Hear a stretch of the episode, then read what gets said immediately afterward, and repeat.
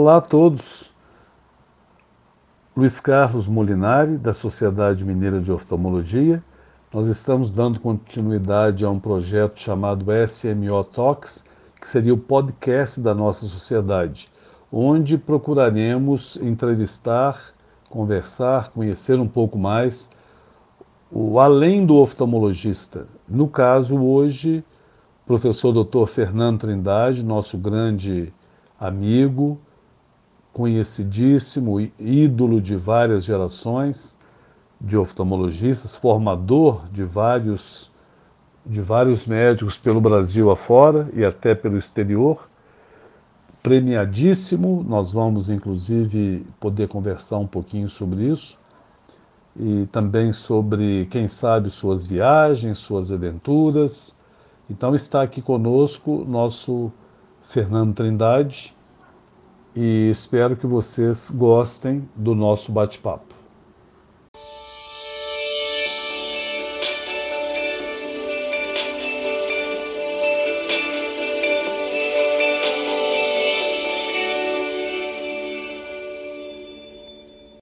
Então, é, nós estamos aqui no SMO Talks, né? que é o podcast da Sociedade Mineira de Oftalmologia. É uma ideia dessa nossa diretoria atual, que tem na presidência o João Neves, que tem, aliás, excelentes ideias, e nós entrevistamos hoje, entrevistaremos hoje, o nosso caro professor Dr. Fernando Trindade, Fernando Trindade é, para os amigos, né? E nós do SMO Talks, o Fernando, te agradecemos por ter topado o convite de participar do nosso podcast. Para que você se sinta mais confortável com as nossas perguntas, nós elaboramos uma prévia sobre o que conversaremos na sua entrevista. O nosso objetivo principal é conhecer a sua história e entender quem é o Fernando Trindade, além da oftalmologia. Descobrir qual tipo de música você gosta de ouvir, quais o, o seu gosto gastronômico ou, no plural, ou para qual cidade você ama viajar. Eu já tenho uma noção, mas eu quero ouvir de, de, de você. Além disso, queremos também entender é, quais foram os seus momentos assim de maior inflexão, né? tanto na sua carreira quanto na sua vida pessoal, e quais aprendizados que você tirou dessas experiências e o que é mais importante, né? Você nos ensinar também um pouco, porque o aprender é, é, é uma coisa, é uma dádiva, né? Então, quem está pronto para sempre aprender, como eu tenho certeza que é você e eu também estou no time, eu acho que a gente cresce muito, sempre. Após a, essas palavras iniciais, nós queremos passar a palavra para o nosso parceiro, o Mauro Gobira Filho, que é residente do Hospital Evangélico, e para dar também as boas-vindas, se apresentar, e aí nós vamos iniciar o nosso bate-papo. A palavra, Mauro. Perfeito, professor. É, primeiro, eu gostaria de dizer que, que, é uma honra estar te recebendo aqui, viu, doutor Fernando, por tudo que você representa para a oftalmologia mineira e brasileira. É, mas hoje o, a intenção é um pouco diferente, como o Molinari já chegou a, a, falar anteriormente. A intenção é conhecer quem, quem que é o Fernando por detrás das telas, vamos dizer assim. É, lá, lá no fundo, quem que é o Fernando de verdade. Então, é muito nesse sentido que a gente é, inicia essa conversa aqui hoje. Bom, muitíssimo obrigado, Mauro, pelas palavras aí iniciais. Muitíssimo obrigado ao, ao estimado Molinari aí pelo convite, né? Parabéns pela liderança aí do, do Molinari já antiga, a gente conhece o Molinari há muitos anos, e a capacidade aí de agregar colegas, uma coisa difícil, né? E parabéns também para o atual presidente, né? o dinâmico, né? João Neves, né? Que é uma pessoa jovem é, e já com uma atuação assim brilhante assim é, é, no que se refere aí à promoção de eventos de importância. Esse projeto é um projeto muito interessante que a gente tem a oportunidade de conhecer os colegas. Né? Então, estou aqui com a maior alegria, com a maior disposição né, para responder as perguntas e fazer algum comentário também. Né? Nós gostaríamos que você falasse um pouquinho sobre o Fernando Trindade, sem, sem perguntas. Fale um pouco sobre você, Fique à vontade. Não, eu, eu, eu estou iniciando minha sétima década de vida, né? Quer dizer, e tô muito, eu acredito que seja a melhor época da minha vida, viu? Uma coisa assim, eu pensando, estava pensando esses dias, é uma época que a gente está tranquilo, está com saúde, está com muita disposição, está fazendo tudo que fazia antes, né? Quer dizer, não existe nenhuma limitação, não existe nada. Então a gente tem que dar graças a Deus estar esse tempo todo fazendo as coisas que a gente quer exatamente, né? E deixando de fazer as coisas que a gente não gosta, né? Dizer, é uma época assim, uma época assim fantástica, né? Essa época nossa aí com os filhos criados, os filhos encaminhados, e a gente tem que dar graças a todas as entidades por estar com saúde e disposição, né? Mas eu sou uma pessoa aí que que, que começou a, a interessante, o Molinari, eu, eu estou falando para você, para o Mauro, aqui da, da, da minha casa, né, do meu apartamento, e eu moro no lugar, no quarteirão onde eu nasci. Né? Quer dizer, isso é uma coisa assim, que mostra uma total falta de criatividade. Né? É, é muito raro uma pessoa que mora né, aos 70 anos de idade na, no quarteirão que nasceu. Né?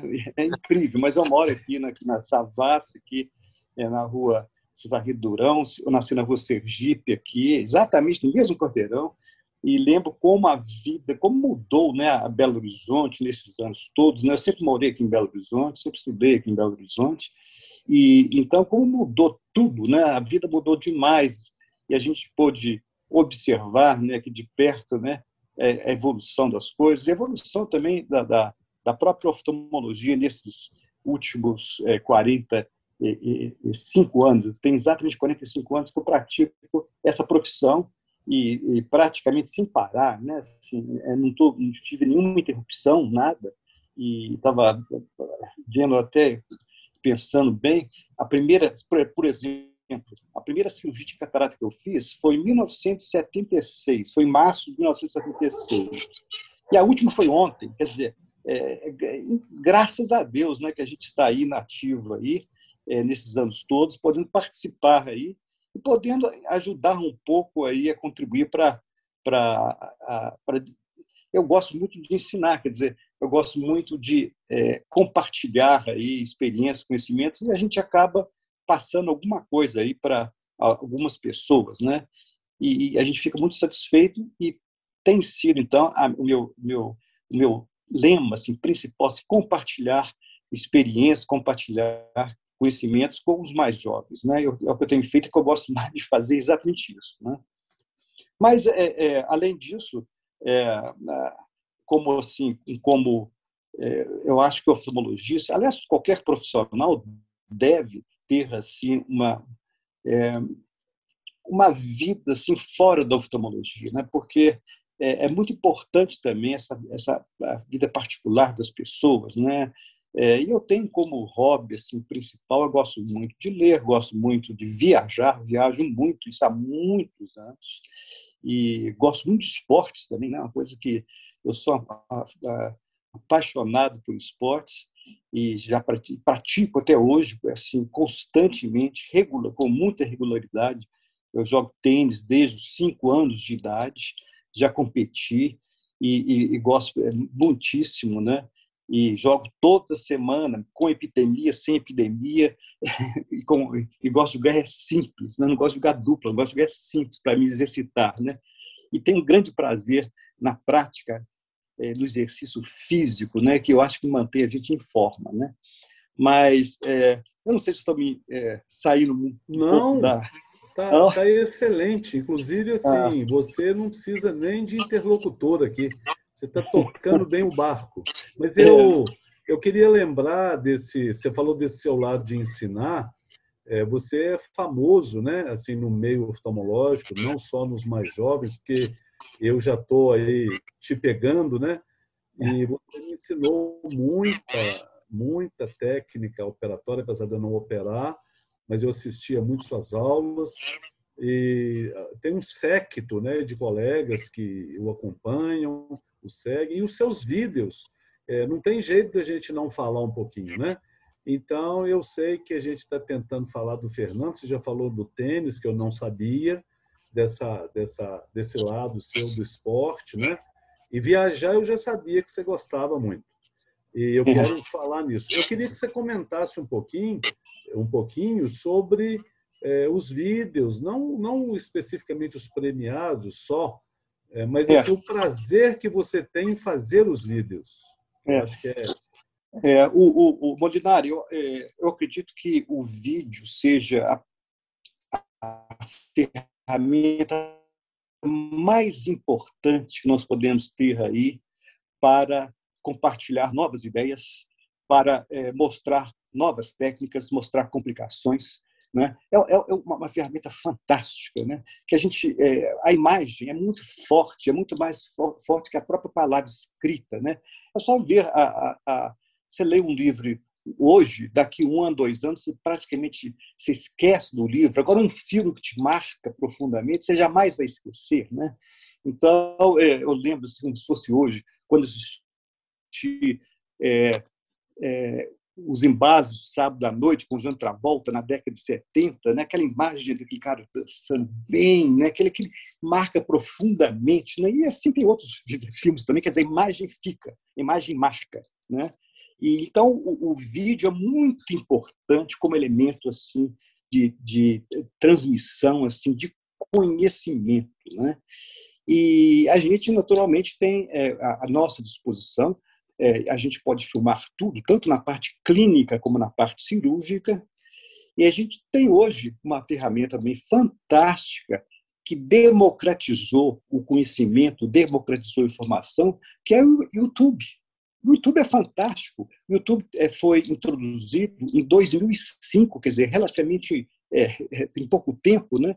Isso permite então que a gente divulgue é, é, é, os nossos conhecimentos, né? e que haja essa, esse intercâmbio aí de, de, de ideias, esse intercâmbio aí de conhecimentos, de experiências com os colegas. Né? Quer dizer que é uma coisa muito, é muito interessante e acredito que todos deveriam filmar tudo, filmar tudo. E agora, é, atualmente, por exemplo, né, nessa pandemia, a gente, o que a gente está vendo praticamente são vídeos, vídeos de colegas, vídeos de, de congressos, de simpósios, de, de, é, de lives, né? E eu mesmo, por exemplo, eu tenho é, é, de fevereiro para cá, praticamente eu tenho, fazido, eu tenho feito postagens diárias no meu Instagram, que é um Instagram eminentemente profissional, não é Instagram familiar, de, com imagens de neto, nada disso. É, é um, é um Instagram que eu contei história da cirurgia da catarata, e com mais de 300 postagens diárias onde eu mostro algumas, algumas complicações interessantes, algumas soluções práticas. Quer dizer, eu tenho usado o, o, o vídeo né, é, exatamente para mostrar essa, para compartilhar, na realidade, com, com os colegas, com os amigos, né, é, oftalmologistas, exatamente é, é, a, o que a gente vê na prática, né? o que a gente vê na prática. Quer dizer, o vídeo é uma ferramenta importantíssima para o conhecimento, para a transmissão é, dessas experiências. Né? E eu tenho utilizado bastante, como falei, todos estão convidados né, a, a, a visitarem esse meu Instagram, Fernando Trindade, MDPHD. Vocês vão ter a oportunidade de ver a história completa da catarata. É, inclusive, está sendo passada essa história no site oficial da, da Sociedade é, é da Ásia e do Pacífico, Asia, Asia, Asia, Asia Pacific, é, Association, né, de, dos, dos, cirurgiões de catarata e refrativa. É, então, a, a, o, o, o, vídeo é, é, sintetiza, né, tem, é uma, é uma, é, ele sintetiza e, e, e, informa e, de uma forma assim, brilhante. Né? E, naturalmente, antigamente, praticamente a única forma da pessoa nos congressos médicos né, a mostrarem os, os, os, os trabalhos seriam seria através de, de das apresentações, né, dos, dos temas livres, free papers, né, e hoje, praticamente, a gente tem isso também como é, posters, né? Free papers e posters, praticamente, a pessoa, o jovem o oftalmologista, tinha só essas duas chances de começar a mostrar o trabalho, né? Pelo, pelo tema livre e pelos posters. Hoje tem pelo vídeo, que tem, traz um impacto muito maior, praticamente, do que o post, o poster e do que o, o, o, o tema livre. Né? Quer dizer que eu acho que todos devem filmar uma coisa super simples, filmar e mostrar exatamente, é, estar preparado para filmar, porque tem casos que que, que aparece uma vez na vida, né? Como eu, eu, eu tenho um, um, caso que está inclusive nesse meu Instagram é, profissional, mostrando o caso de uma catarata é, transitória num jovem com, com problema, uma crise hiperglicêmica. Quer dizer, se eu não tivesse lá pronto para filmar, eu teria perdido, porque a catarata, duas semanas depois, já desapareceu. Uma catarata é, subcapsular superior, né? Quer dizer, está filmado, está no Instagram, quem quiser ver está lá. Quer dizer, é, é, é, se eu não tivesse super preparado, com tudo prontinho, o paciente teria ido lá, não teria oportunidade de filmar, eu teria perdido essa chance única de ver uma catarata rara, transitória, é, diabética, né, que é muito comum, inclusive, na, na, na medicina veterinária. Né? Então, é, é, um exemplo desse é um exemplo que mostra a importância muito grande aí de, de, de filmar tudo. Né? Então, é, resumindo, né, é uma arma fantástica, é, didática, né, é, e, e, que sintetiza muito e que mostra é, com exatidão o que exatamente ocorre. Né? Então, todos devem lançar mão dessa, é, dos vídeos. Né? Isso é um estímulo para a turma nova, né, para a turma que está começando, né, ficar sempre a postos, porque é uma forma de aprendizado, como você está dizendo. E aí é, eu me lembrei, eu me lembrei, Fernando, assim, de você jovem, como que você começou, em quem que você se inspirou? Conte um pouquinho, porque isso é, ninguém sabe muito, né? É. Os seus mais próximos. Como é que foi a sua história da catarata, é. da, desse, dessa facilidade que você tem? Eu é. sei que seu pai era cirurgião dentista, não é isso? É, meu pai, é, meu pai foi dentista e, interessante, ele faleceu com 100 anos e trabalhou até que 90, é, e trabalhou até 90 anos de idade. Ele falava que o trabalho, a época melhor da vida dele foi a época do trabalho dele, né? Com, até 90 anos. Eu lembro que ele fez um trabalho, os meus dentes, com 90 anos, ele tinha uma visão muito boa. Aliás, eu até operei de catarata quando tinha uns 80 anos de idade, dois olhos. Aliás, não é uma, experiência, é, é uma experiência assim um pouco é, estressante operar os pais, sabe? Assim, eu tive eu tive o privilégio de operar meu pai e felizmente ele foi muito bem sucedido e trabalhou na, na profissão uns mais de 10 anos depois, mais não, muito mais, porque ele, ele foi operado com 80 e poucos anos e, e, morreu com 100 anos e até 90 anos exerceu diariamente a profissão, é, mas foi um exemplo porque é uma pessoa que gostava da profissão, amava e depois que parou, teve que parar porque é praticamente nessa idade com 90 anos, eu acho que não, tem, não faz nem sentido, né, a pessoa ficar indo no consultório. É, porque a, a, tendência é os próprios pacientes, né, procurarem pessoas mais novas, evidentemente, né? Mas, mas ele, ou talvez tenha sido os últimos clientes dele, desse meu pai com 90 anos. E, mas por que eu estava falando do meu pai? Porque, de fato, é, é, é uma referência de trabalho, né? do, do, do amor pelo trabalho, é, da vibração pelo trabalho, gostava de trabalhar, era e isso ele passou um pouco para, para os filhos, né? Para os filhos. E mas a, a minha história na oftalmologia começou praticamente lá no quinto ano da Faculdade de Medicina do UFMG, onde me formei. É, exatamente, é, eu sabia exatamente que eu não queria fazer, sabe? É, e tinha muita simpatia pela oftalmologia, mas a gente não conhecia muito. Então, foi quando nós tivemos a, na aula, no último período, com o professor Wilton Rocha, então, o professor Hilton Rocha, como você bem sabe, Molinari, é uma pessoa super diferenciada, né? uma pessoa é, é, que é, as aulas do professor Hilton Rocha são aulas assim inesquecíveis pela didática dele, pela elegância, pela, pela fluência verbal, pelo domínio da língua portuguesa. Quer dizer, o professor Hilton Rocha foi, foi uma pessoa muito marcante para uma geração, uma geração inteira. Né? Então, nós podemos considerar com muita sorte ter podido conviver com, com o Wilton Rocha. Então, a grande, a grande é, mola propulsora para me decidir a fazer oftalmologia, sem dúvida alguma, foi o professor Wilton Rocha. Então, na, eu fiz a, a, a, prova de residência aqui, no, lá no São Geraldo, e também lá em Campinas, na Unicamp. Na Unicamp, eu passei em primeiro lugar, e, na, e aqui no São João, eu passei em terceiro lugar. Naturalmente, eu optei é, aqui para Belo Horizonte, sem dúvida alguma, e, e, e, e fiz o, o, curso todo da, da, da, residência, que eram dois anos, E gostei demais da, da, da, minha residência na época, o convívio com pessoas de outros estados, né, que vinham pessoas do Brasil inteiro lá no Hospital Geral. Não existia ainda Hilton Rocha, foi na década de 70 isso. Né? Então, o professor Hilton Rocha e todos os é, assistentes do professor Hilton Rocha, todos estavam na Hospital São Geraldo. Aquilo aí era uma, era uma, uma Nações Unidas, né? de pessoas do, do, praticamente da América do Sul inteira, do, do, de todos os estados. Então, eu, de fato, foi um período assim muito interessante da minha vida, só que passa rápido, dois anos, né? Depois de dois anos eu fiz doutorado, doutorado que durou uns dois anos também. Depois eu fiz concurso para professor pelo doutorado, né?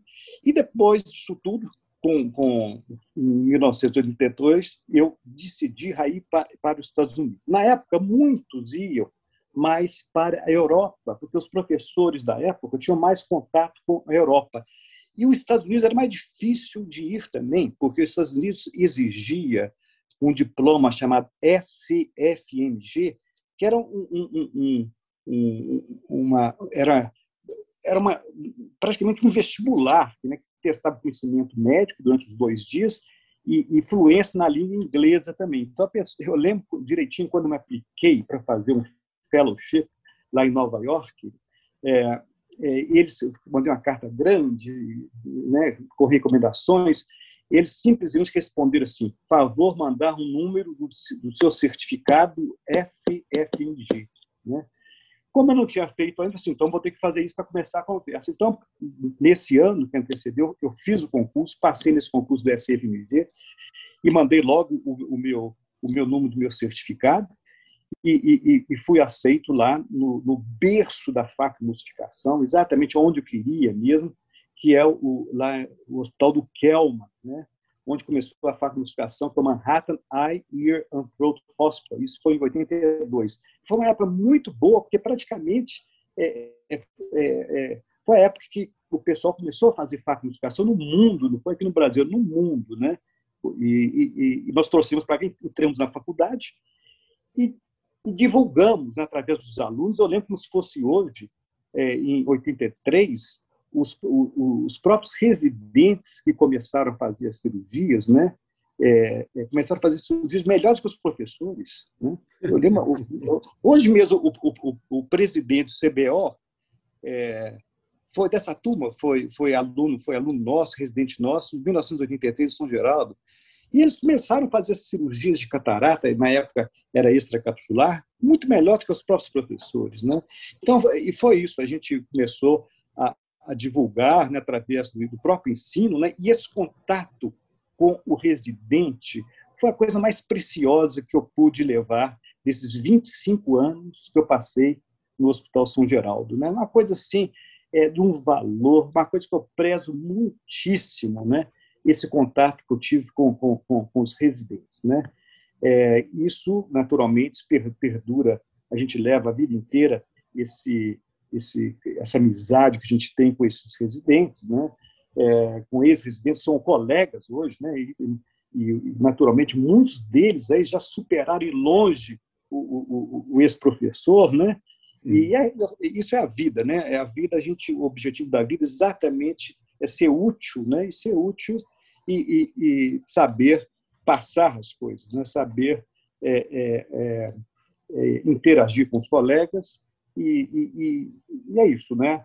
Depois do, do, da, da, volta dos Estados Unidos, eu, eu, eu, eu, eu comecei, eu continuei, continuei a, a, no Hospital São Geraldo como professor contratado, né? E fiquei 25 anos e construí minha clínica aos poucos com recursos próprios, né? Perto do São Geraldo, exatamente para não ficar longe, né? Não depender de carro, poder ir a pé, né? E foi isso a minha vida e tem isso já né? Isso foi em 82 e, e passou o tempo e nós estamos aqui fazendo praticamente aí as coisas que a gente fazia naquela época, né? Quer dizer, é, surgiram os filhos, os filhos cresceram, fizeram a, a profissão, é, é foi, fizeram é, seguir a mesma profissão, como tem muitos outros, né? Que a gente vê as, as dinastias de oftalmologistas, porque a gente ainda, graças a Deus, Molinari e Mauro, por ter escolhido a oftalmologia e hoje é um dia muito apropriado para fazer é. essa entrevista, porque que é o dia eu tô achando muito, é, tô achando muito é. bom porque foi uma é coincidência mesmo. É. Hein, Fernando? Foi uma coincidência mesmo, né, Mauro? Porque é. você não podia e a gente estava passando para outra data, depois é, nós conseguimos recuperar e eu estou achando que nós estamos é, ganhando um presente no nosso dia do oftalmologista, conversando com um oftalmologista tão ilustre e assim tão é, tão aluno, tão ex-aluno do Hilton Rocha. É, exatamente. Porque você é, pegou muita coisa dele, viu? É, pegou pela convivência e pegou pela pelo seu jeitão também, né? Que eu acho que isso é uma coisa que a gente às vezes nasce, né? É. Você tem um dom também de ensinar e, e fala muito bem também. Agora, é, eu queria te, queria te perguntar, Fernando, assim, hum. o Mauro fez uma colocação no início das perguntas, que ele que bolou, hum. É, hum. um ponto de inflexão, que depois o Mauro ele acaba se esquecendo dessa pergunta, mas eu acho ela importantíssima, né, Mauro? Estou fazendo em seu lugar, tá? Que hum. estou achando que a gente podia ter passado. Um ponto de inflexão. É lógico que 1982 é um ponto de inflexão. Eu acho que é. Mas você teria outro ponto de inflexão na sua vida, na sua carreira? E explicando, que... Sim. explicando um pouco o ponto de inflexão, é aquele momento da vida da gente que a gente tem que tomar uma decisão e aquela decisão, é, no final, fez toda a diferença no, na nossa trajetória. É, é, é, é, em, em, inglês eles usam, usam umas vezes de turning point, né? um turning point, uma coisa que mudou na sua vida, né? O turning point meu, sem dúvida alguma, foi saída a, a o Hospital do Kelman, né? lá em Nova York, ter feito essa fellowship lá. Não tem a menor dúvida que foi esse ponto de inflexão. E o outro ponto de, de, outro turning point importante na minha vida, que eu acho que, que a gente olha sempre para trás, na medida que o, o, futuro vai se tornando cada vez menor, a gente fica para compensar, a gente olha muito para o passado, né? Muito passado. Então, o outro turning point foi até antes, um pouco, foi quando eu fui fazer um intercâmbio. Na época, os intercâmbios não existiam praticamente. Quando eu fui em 67 para os Estados Unidos. Naquela época, é, é, é, praticamente ninguém viajava para os Estados Unidos para fazer intercâmbio. Era muito, é, é, e foi uma época que marcou profundamente, porque foi a primeira viagem interna internacional, a primeira, foi a primeira vez que eu saí é, daqui dessa Savassi, né? saí daqui de, do Brasil. Né? E, e cheguei num país diferente e fui, e fui assim, fui estudar num lugar completamente diferente, que é uma, uma, uma, uma escola pública americana, lá na Califórnia. Fiquei um ano, e durante um ano muito especial, que foi o ano de 1967, 1968. E esse ano, o que, é que teve de especial? Teve lá a Guerra do Vietnã, né?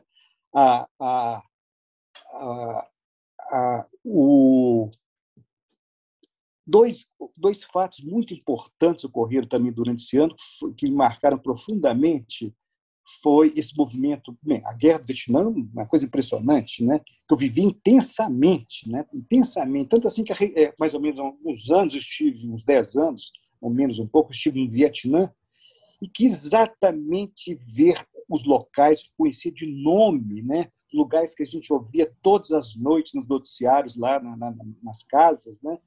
é, o que estava ocorrendo no Vietnã, uma guerra extremamente impopular nos Estados Unidos, uma guerra ridícula, né? E, eu fiz questão de conhecer em loco no, lá no, no, no, Vietnã.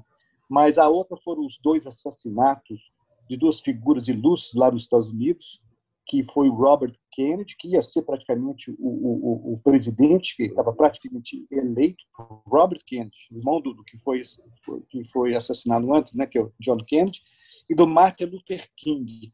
E o movimento hippie também, que surgiu na região, lá, lá na Califórnia, no norte da Califórnia. Então, foi um, um, um momento assim na minha vida assim incrível. Você imagina, eu saio de uma cidade assim, totalmente é, é, desconhecida, pequena, é, provinciana, que era Belo Horizonte nessa época, e, e cai num ambiente desse. Quer dizer, uma coisa, foi um, um, uma coisa que marcou profundamente. Né?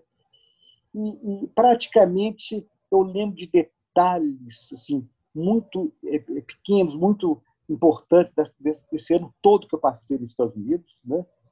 E às vezes eu não lembro exatamente, eu não lembro quem foi minha primeira professora primária.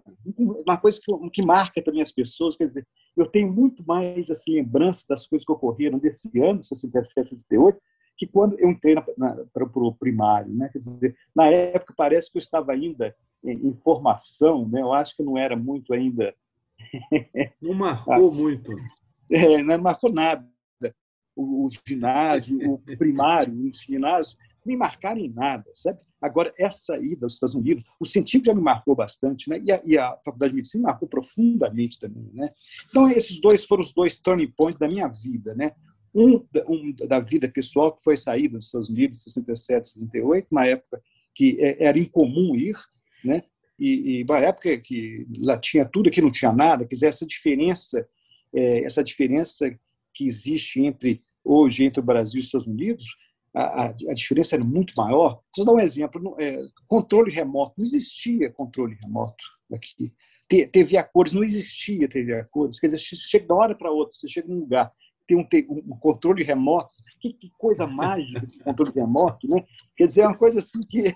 É, é, isso eu, vi com. Né, TV a cores, né? essas portas que abrem automaticamente mesmo escada rolante, isso não havia aqui, aqui, no Brasil. O Brasil é um país muito atrasado, que se melhorou muito nesses últimos, nesses últimos 40 anos, e a diferença entre o país avançado tecnologicamente e o nosso país atrasado é, diminuiu bastante. Né? claro que a gente tem uma, uma, uma diferença imensa ainda é, da parte social, né? uma diferença que é, é, inaceitável, é inaceitável, isso precisa, é, precisa diminuir logo essa diferença, porque não faz sentido, né?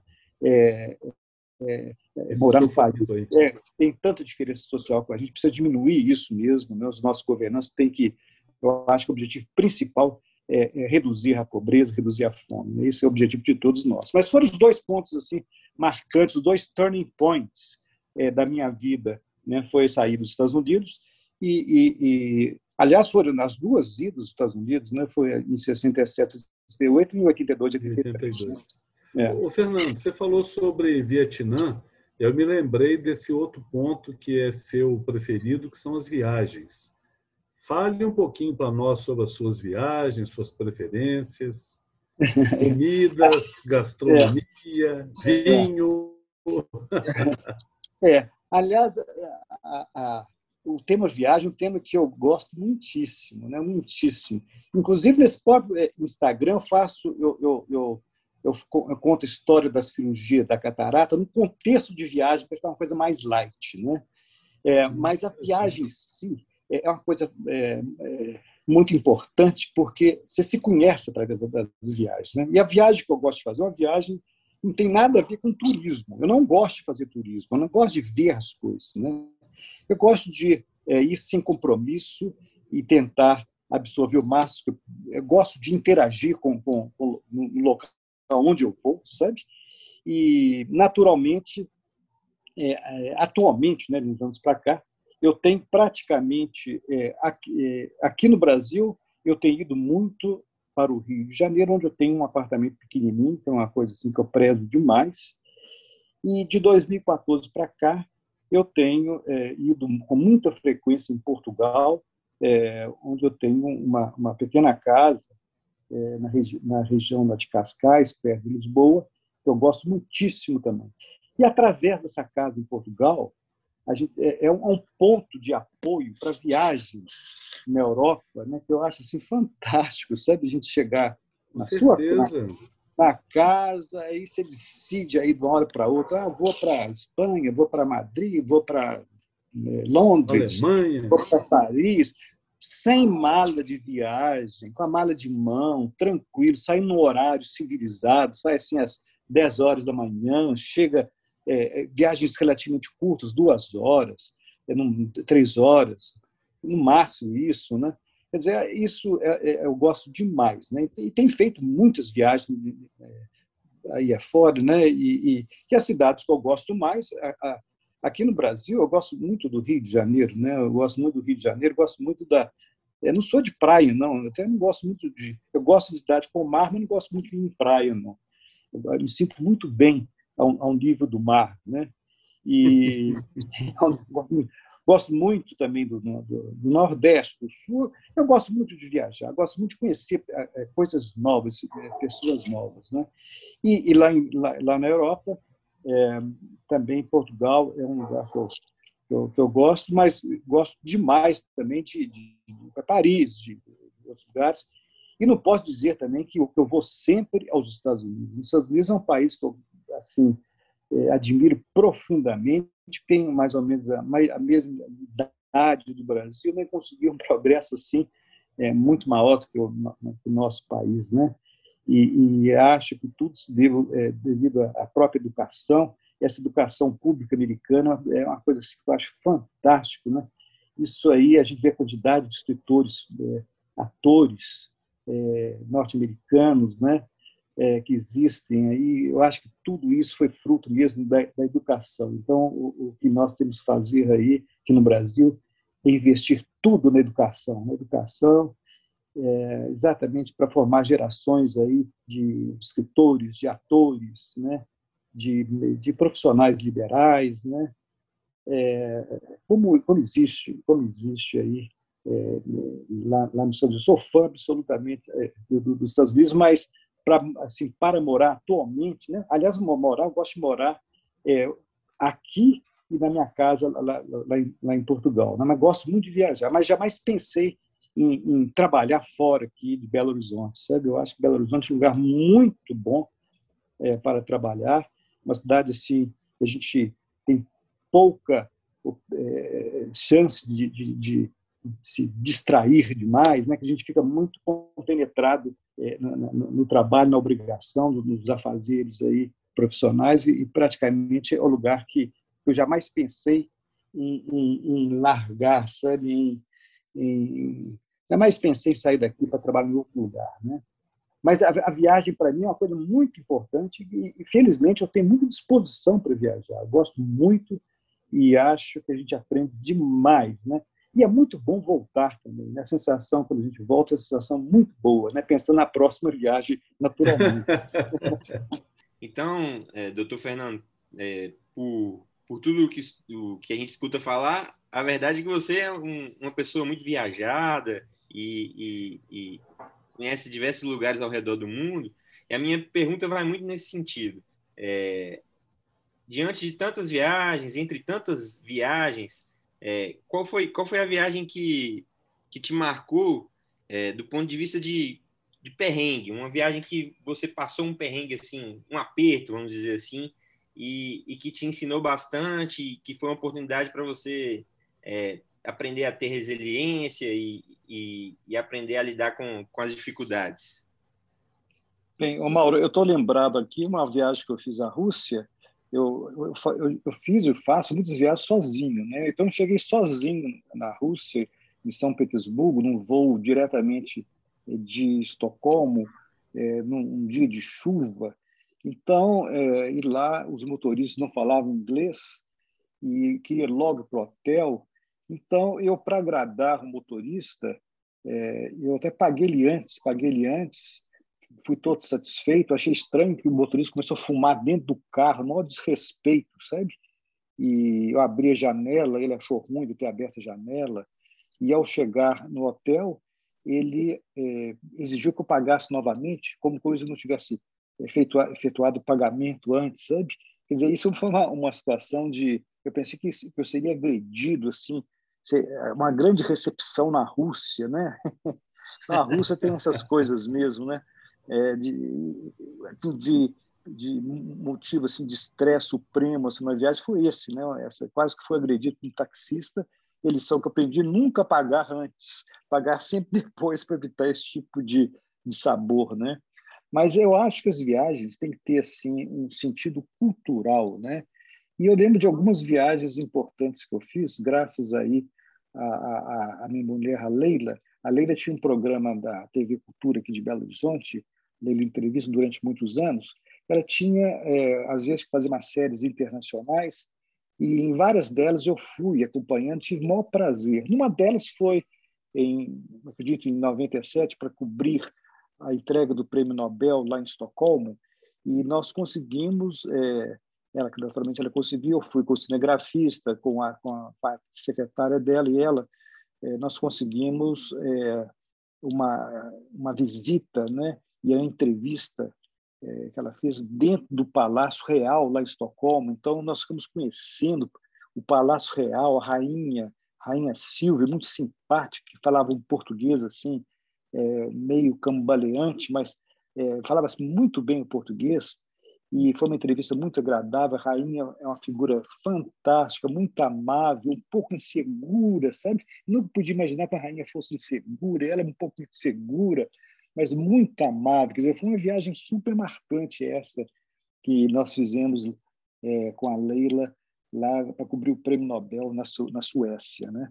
Outra viagem que eu achei muito importante, também marcante, foi quando ela foi entrevistar aquele famoso escritor americano Sidney Sheldon.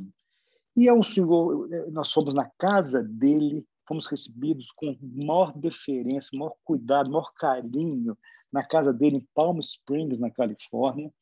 E depois é, do final da entrevista, ele, quis, ele fez questão absoluta de mostrar é, a mansão onde ele morava, né? E mostrou lá o, o, o backyard dele imenso, né, com várias árvores bonitas.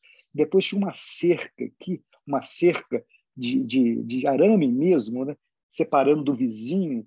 E ele nos fala, ele está falando assim: aqui eu já falei com Kirk para melhorar essa, essa, essa nossa divisa aqui, né? Eu penso, quem que é esse Kirk? Então, era o Kirk Douglas, o famoso ator norte-americano que morreu agora com mais de 100 anos, há pouco tempo, pai do, do Michael Douglas. Né? Então, foi muito interessante conhecer pessoas assim tão, tão famosas, tão simples, pessoas totalmente desprovidas assim, de vaidade, super simples. Né?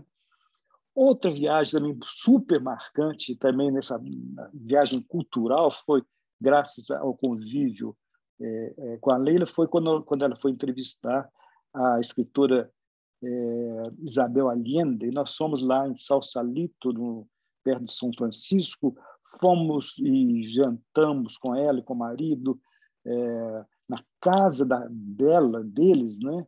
E depois eles, eles nos convidaram para é, para voltar lá no dia seguinte. Quer dizer, foi uma coisa muito interessante, né?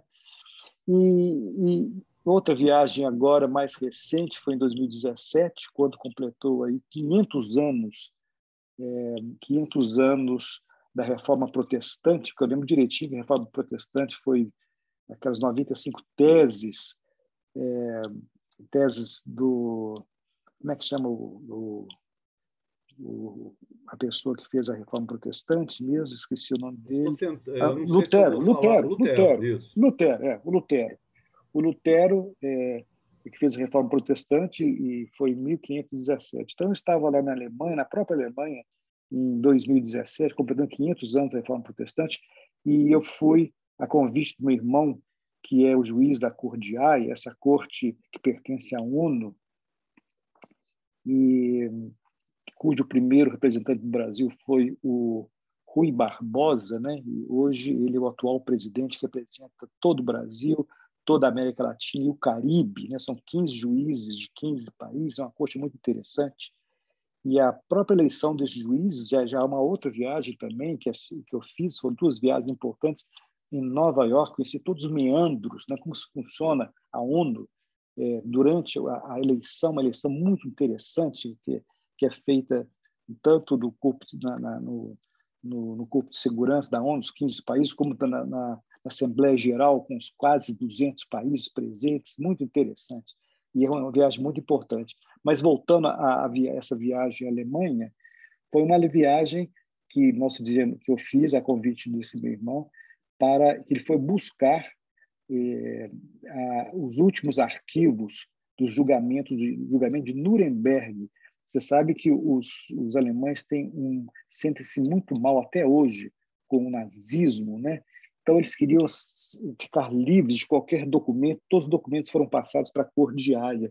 Então nós fomos pegar esses documentos e tivemos a oportunidade de visitar lugares assim, onde o Hitler é, fazia os discursos inflamados para aquelas milhares de, de, de militares, né? No campo Zeppelin, coisas assim fantásticas, nenhuma viagem, é, é, a não ser é, uma viagem como essa, muito especial, daria, teria, a gente teria a oportunidade de, de visitar esses lugares é, proibidos praticamente para ser mostrado para os turistas, né? Quer dizer, é, uma, uma, viagem muito importante. É, do ponto de vista assim de viagem zen, eu lembro há pouco também uma viagem que eu fiz com a Leila para fazer um retiro assim para de meditação com um psicólogo norte-americano no deserto de, do Novo México, nos Estados Unidos. E teve um episódio interessante lá, que foi que pela primeira vez eu tive oportunidade de ver a Via Láctea. Eu nunca tinha visto a Via Láctea na minha vida. Né? Eu sou uma pessoa urbana, né? urbana. Eu nunca tive, nunca fui a fazendas à noite, nunca tive essa oportunidade de, de ir num lugar muito escuro para ver. E lá, no na, na deserto do deserto do, do México, à noite é uma beleza, porque é tudo escuro. Então, eu tive a oportunidade de ver a Via Láctea pela primeira vez. Quer dizer, foi uma viagem zen super, é, super marcante. Né? Então, esse, esse tema de viagem eu acho que está bem coberto. Né? Eu acho que tá... Mas todas essas viagens, eu acho que a viagem importante é essa. É a viagem que se enriquece, né? Você se uhum. enriquece com a viagem, né? E, e, e, volta já pensando na próxima viagem, volta com prazer para o trabalho, para a família, mas com já planejando a próxima viagem, né? E... Mais uma pergunta sobre esse tema para finalizar essa parte. É... Dentre os países ou dentre as cidades que você já conheceu, qual delas você não iria mais? De jeito nenhum? Ou não tem experiência? Pô, realmente não quer mais visitar? Tá, na, tá, é. na, tá em último na fila de visitas. Está na lista, lista negra. Na lista negra. Oh, eu, já, eu já fui em muitas. É Aliás, eu tenho várias cidades que eu gostaria de voltar. Estava até pensando nos últimos dias. Gostaria de voltar a Tóquio. Eu gostaria de voltar. É, é, é, talvez a China não gostaria de voltar, sabe a China. Eu sempre gosto de ir a Nova York. Eu adoro ir a Portugal, onde eu tenho uma uma casa lá em Cascais que eu sempre vou.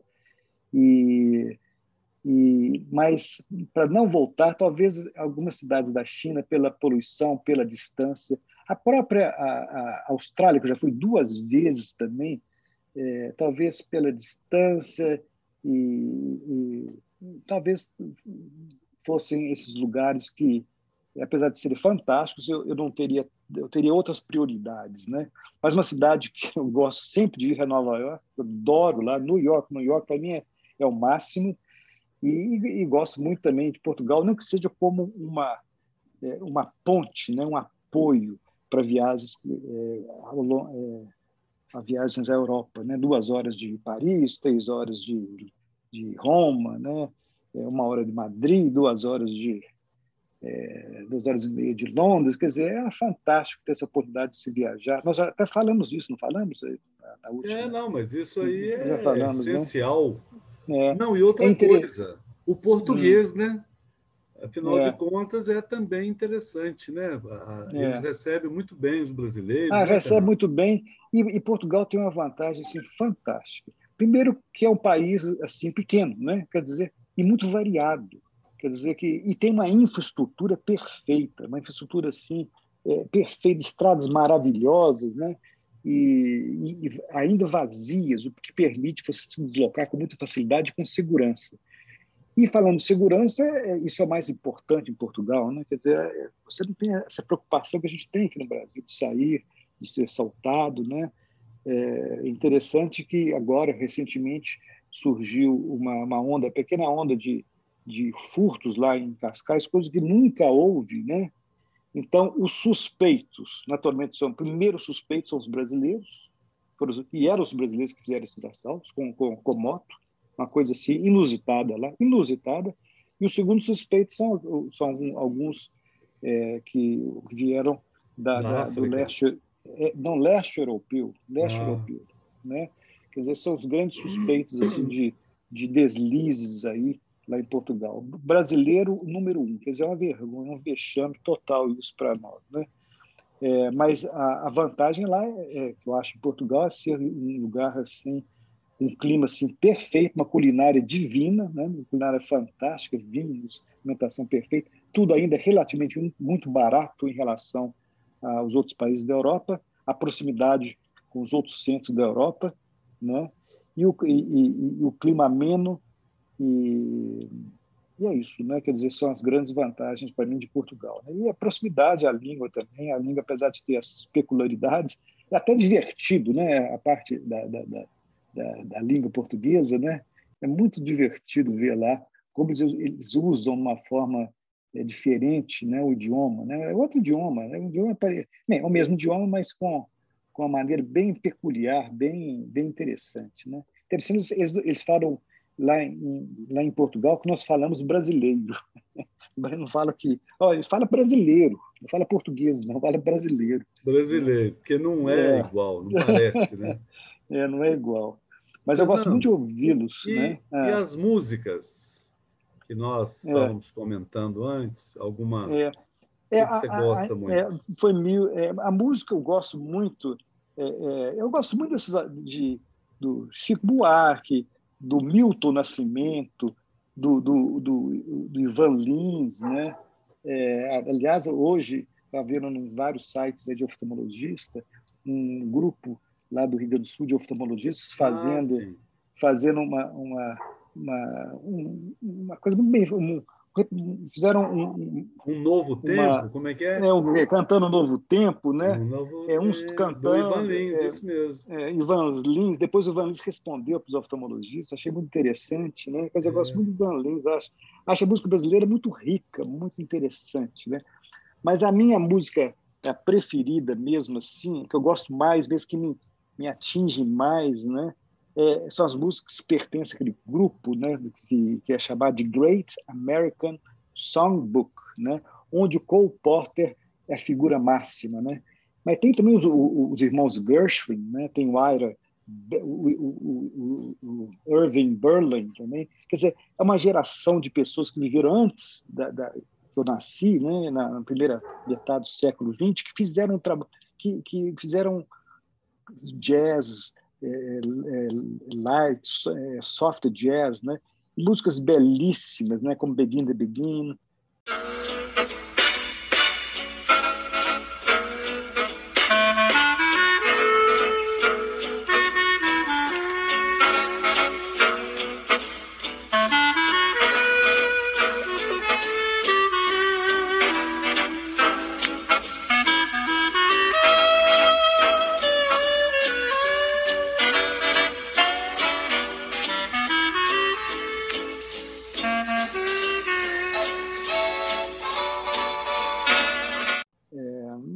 Várias outras, né?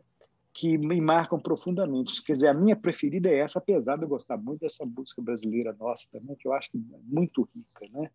Nós falamos também a respeito de, de filmes, né? Não é isso, Molinari? Isso. A, a respeito de filmes.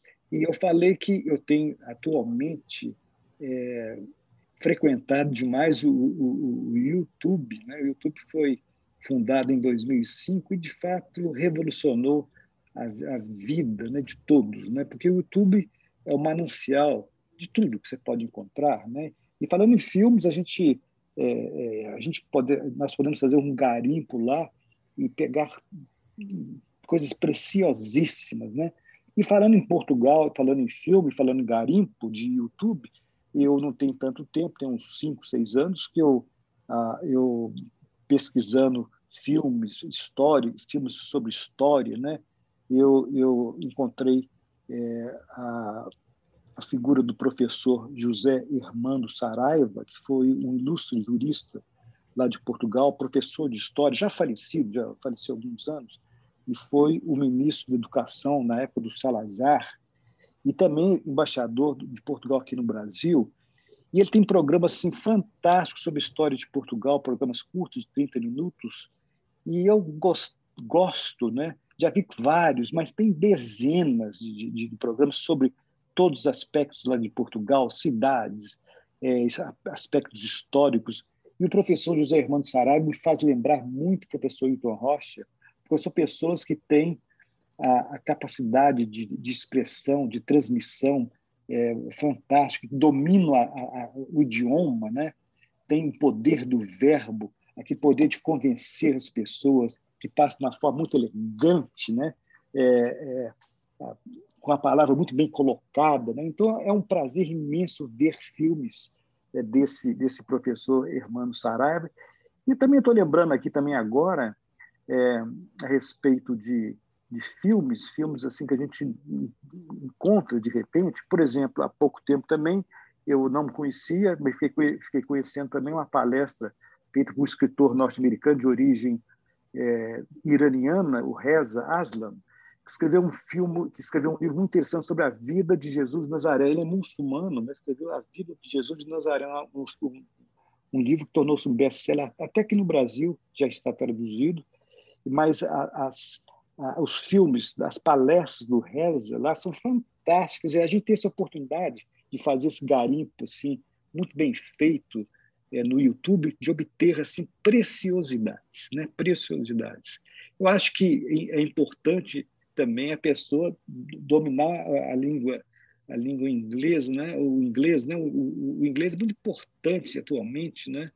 É, é para é, é, para pessoas entrar nesse mundo globalizado, né? Quer dizer que é, expandir os todos, horizontes, é, né? Expandir os horizontes é importante, né? Hoje a língua é internacional, né?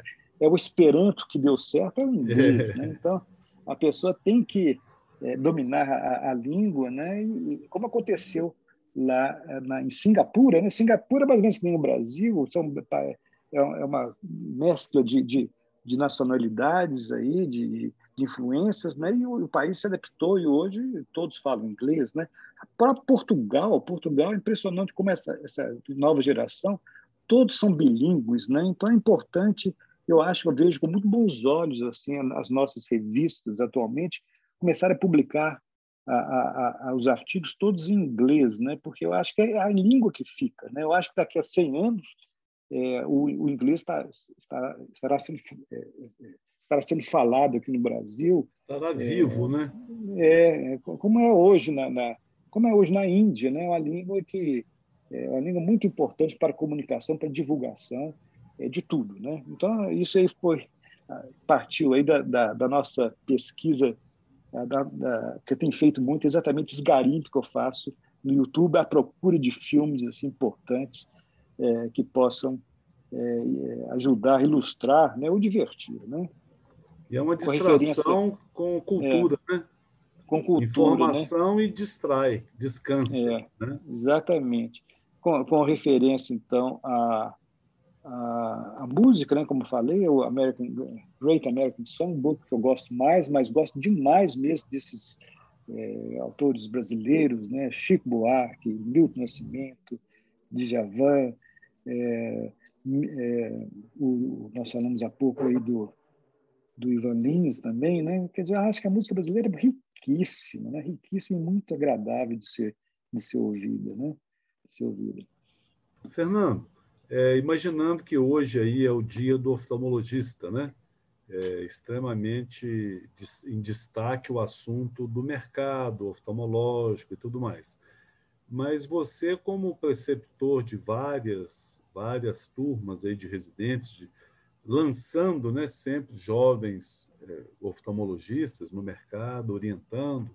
O que, que você deixaria, assim, se fosse um legado de recomendações, palavras, sugestões, mandamentos, né? Quer dizer, quaisquer sejam eles aí, o que que você enumeraria para que eles sejam bem-sucedidos e felizes e, e profissionalmente consigam a realização, se possível, é, lógico. É, eu, eu acho, em primeiro lugar, é importante frisar que nós, oftalmologistas, escolhemos, acredito, a melhor profissão que existe. Né? É uma profissão assim, fantástica, que a gente tem várias áreas de atuação. Nós temos, temos muita sorte de ter escolhido, ter abraçado essa, essa a, a oftalmologia, cujo dia hoje é celebrado, no dia do oftalmologista, dia 7 de, de maio é uma, é uma especialidade que a gente pode praticar muitos anos, né? É uma especialidade que tem é, que pode ser exercido na parte clínica, na parte cirúrgica, na parte de pesquisa, é, abrange os sexos, os dois sexos, quer dizer, é, é, todas as idades, é uma coisa fantástica. Ah, eu acredito que é, a pessoa que está iniciando, é, ela tem que ter esse, esse primeiro, a, a noção que, está, que, que escolheu uma excelente profissão. A segunda é que tem que ter um pouco de paciência, né? ainda mais agora com essa, é, com essa invasão desses planos de saúde, dessa, dessas entidades que visam mais o lucro do que propriamente a qualidade de, de, de atendimento, né? E, mas o importante é a pessoa, a primeira coisa, não se sentir explorada, né? porque o sentimento de exploração é muito ruim. Então, é importante o, o jovem residente começar a, a profissão à semelhança de um voo. Né? A pessoa, o avião sobe e até atingir é, o voo de cruzeiro demora um pouco, às vezes tem alguma turbulência, mas ele, ele chega lá. Né? Então, a pessoa tem que ter mais ou menos é, essa noção desse voo que está se iniciando agora, um voo fantástico, né? com alguma turbulência, com alguns problemas, mas vai chegar ao destino é, com certeza que seria o voo de cruzeiro, né, e o destino também com segurança, né? E eu diria que é importante a pessoa então fazer uma boa residência, procurar sempre, sempre contato com, colega, com os outros colegas. Eu acho que o papel da nossa Sociedade Mineira de Oftalmologia é extremamente importante. Eu, eu enfatizo a, a importância desse, desse, dessa nossa sociedade no sentido sim de é, é, agregar, né, e fazer esse intercâmbio é, saudável entre os vários colegas de várias instituições, que é muito bom. É importante também que, para capacitação profissional é, ideal, a pessoa ter, ter uma certa inquietação é, científica, né? sempre procurar coisas novas, né? e não ter muita pressa né? de ter a recompensa financeira. É claro que a gente não pode praticar a oftalmologia uma, com, a, com uma visão assim romântica, porque isso não existe. Nós temos compromissos, todos têm, temos compromissos a, a, a pagar, né? mas é, eu acho que também que a, que a profissão é uma profissão que a gente não pode pensar é, em oferir lucros. Né? Isso pode vir até na forma é, natural, mas não pode ser o objetivo, isso não faz parte do planejamento. O planejamento do médico é, ser, é fazer da medicina é uma, uma profissão é, de serviço, né? nós vamos prestar esse serviço e ter prazer. Né? A gente tem que ter o prazer na, na, na, na profissão. Né? Então, a minha, resumindo, a, a, a, minha palavra final é de muito otimismo, apesar dos tempos serem tempos assim mais difíceis. Eu acho que nós estamos na profissão corretíssima e cabe a nós, então, é, eticamente, de forma é, perfeita, conduzir a nossa profissão né, ao longo dos anos aí e sempre é, curtindo né, cada dia né, e ajudando as pessoas aí a ter uma qualidade de visão melhor através de uma, uma boa visão. Né? É mais ou menos isso que eu vejo né, para o jovem oftalmologista, é, ter a certeza que escolheu a profissão certa, se preparar bem para o exercício profissional, com uma boa capacitação profissional, ter o intercâmbio com, com, com, com todos os colegas, esse intercâmbio é muito saudável. Aí o papel da Sociedade Mineira de Oftalmologia é fundamental. Parabéns pela iniciativa. E parabéns pela essa iniciativa deste, deste projeto, né, que faz eh, com que a gente conheça a, a, vida fora da oftalmologia de nossos colegas, nossos estimados colegas né, de outros serviços aqui de, de, de Minas Gerais. Quer dizer, é, uma, uma, é louvável essa, esse programa, né, esse projeto, vocês estão de parabéns mesmo. E a partir de hoje eu serei um ouvinte assíduo né, do, do, do, do podcast aí, Snow. SMO, é, SMO é, Talk. Então, é, parabéns, Molinari, pela sua capacidade de agregar tantos colegas. Muitíssimo obrigado aí, Mauro. Parabéns também pelo atual presidente aí, o João Neves, né? Eu estou sempre à disposição de vocês e foi uma grande alegria, um grande prazer estar com vocês. Né? Um grande abraço né? e salve Dia dos Oftalmologistas, 7 de maio.